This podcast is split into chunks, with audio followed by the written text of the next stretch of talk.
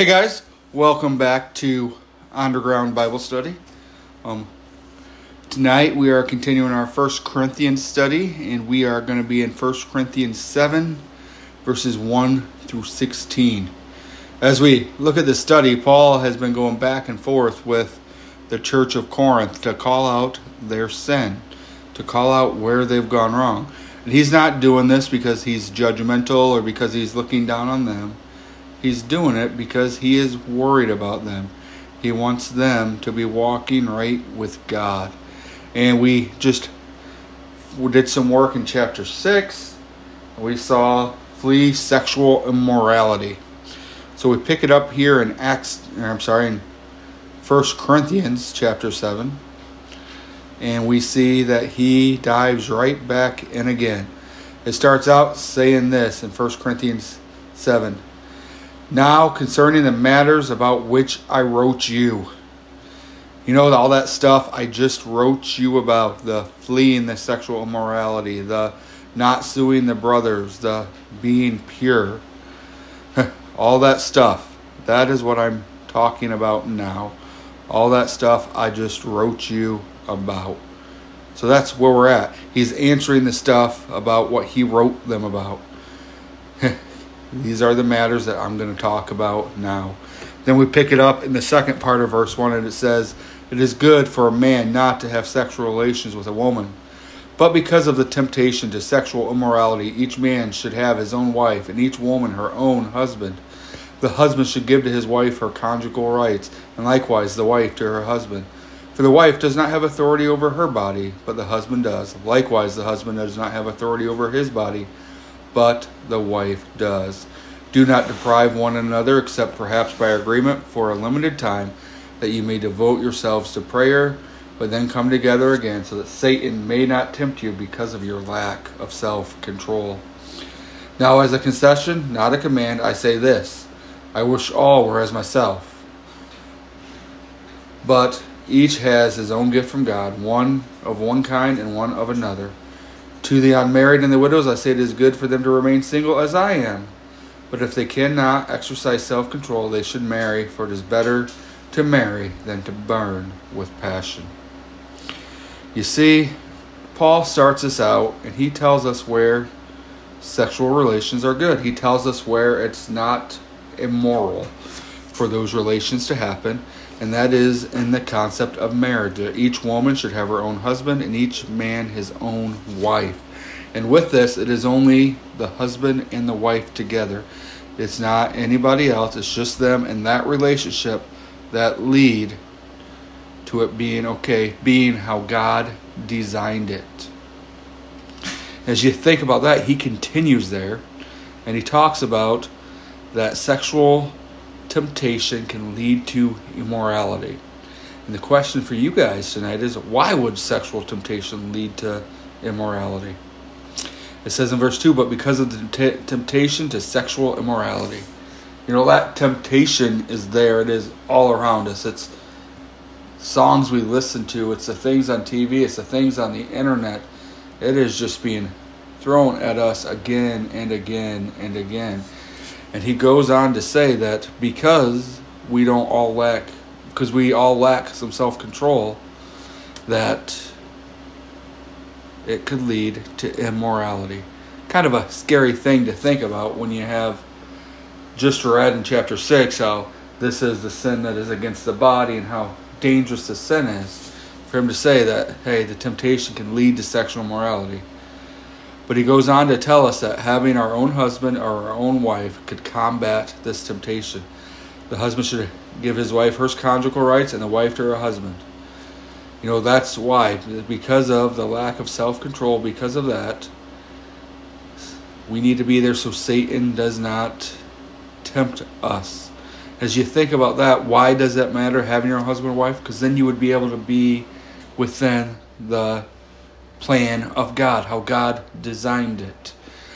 Um, I know, fun topic, especially for youth group. Um, next question on your sheet there says, Will Satan still try to tempt even those who are married?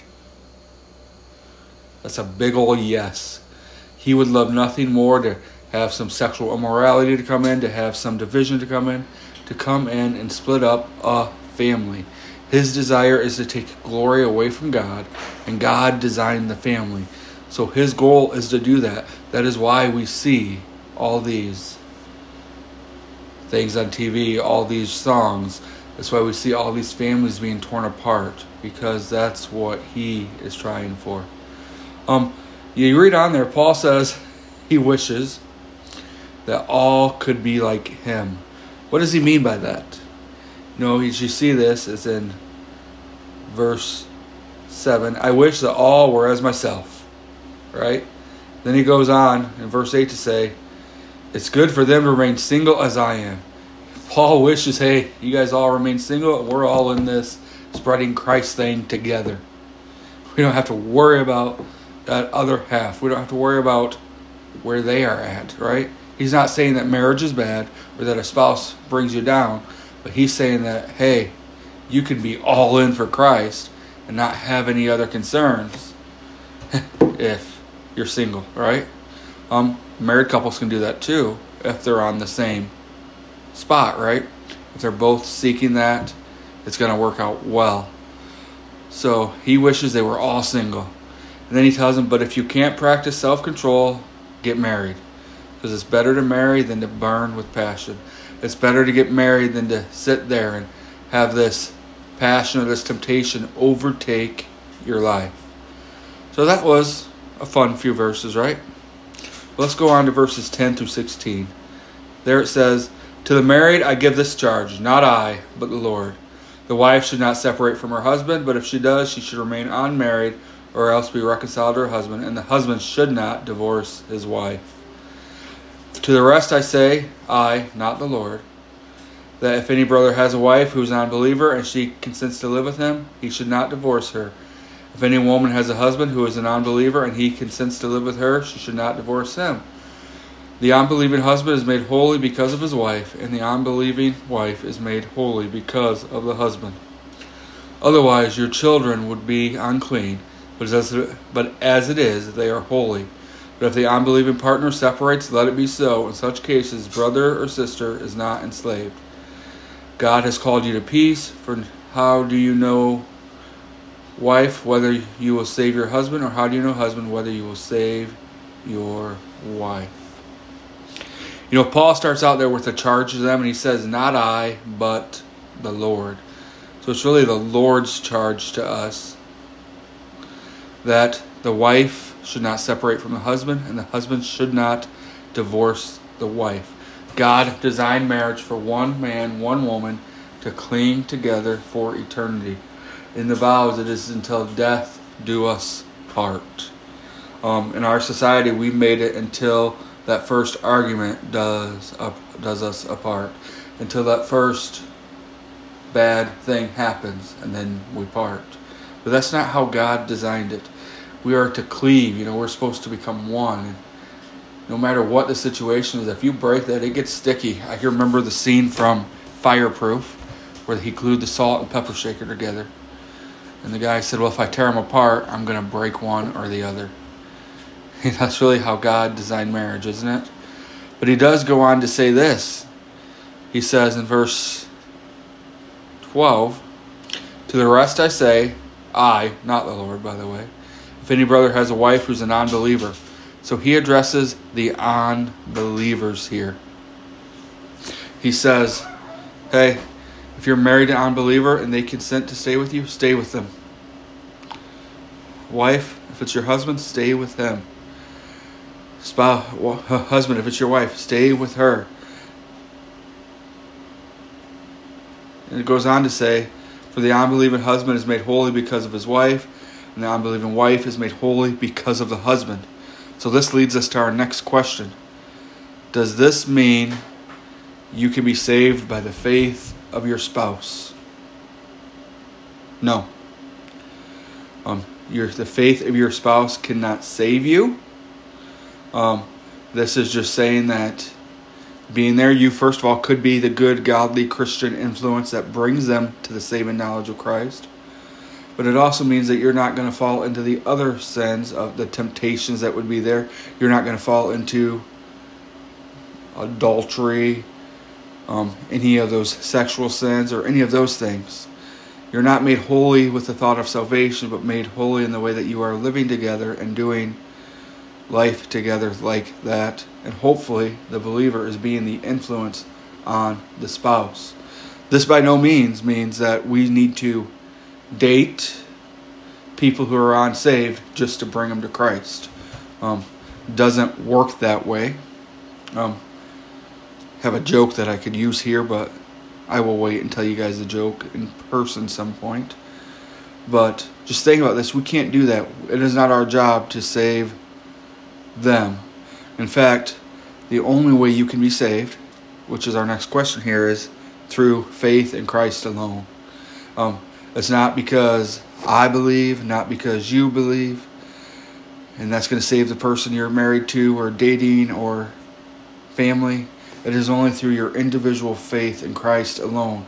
It is by grace you have been saved through Christ alone.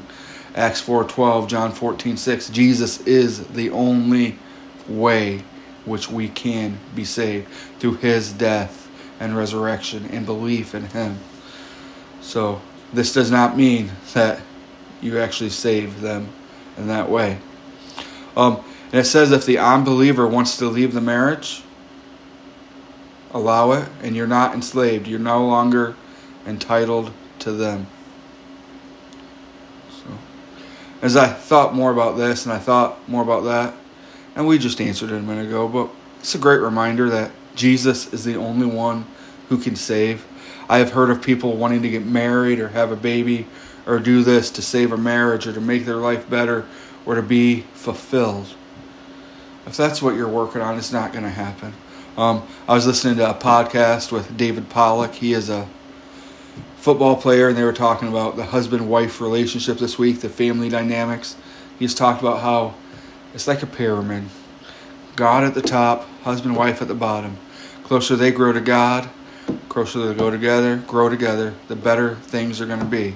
But the farther they get away from God, the worse the marriage is going to be, the worse the family is going to be, the harder things are going to be. So I just want to put this reminder here that Christ is the only one who can save. If we're looking to be fulfilled, Christ is the one who does that. We have a God shaped hole in our heart. That is what we are missing. That is the only thing that can fulfill us. Our wife or husband, our spouse, our whoever we're dating, family members, friends, they are people. They are imperfect. They are going to let us down. So Christ is the one who can save. He is the one who can make us whole. So as you think about this you think about what can we learn from this? What can we learn from this lesson here in 1 Corinthians? First thing I took home from it is sexual sin is serious. And we need to make sure we are fighting that temptation. First of all, we flee but that we are fighting it in a way so that we're not putting ourselves around that temptation all the time. Maybe you need a filter on your internet. Maybe you need an accountability partner. I would strongly suggest you have an accountability partner.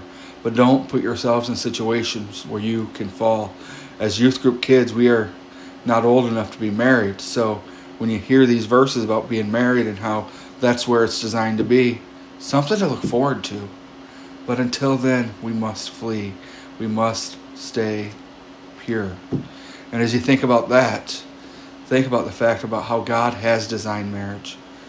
One man, one woman, together forever. Not something to be rushed into.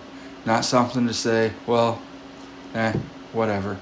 It is something to take serious, something to be praying about. So I want to challenge you guys tonight. Pray for your sexual purity. Pray that you would walk away from those temptations, that you wouldn't try to see how close you can get to the edge. Pray for the one God has for you to marry. Pray now. I know I'm in high school, I'm this. Start praying now.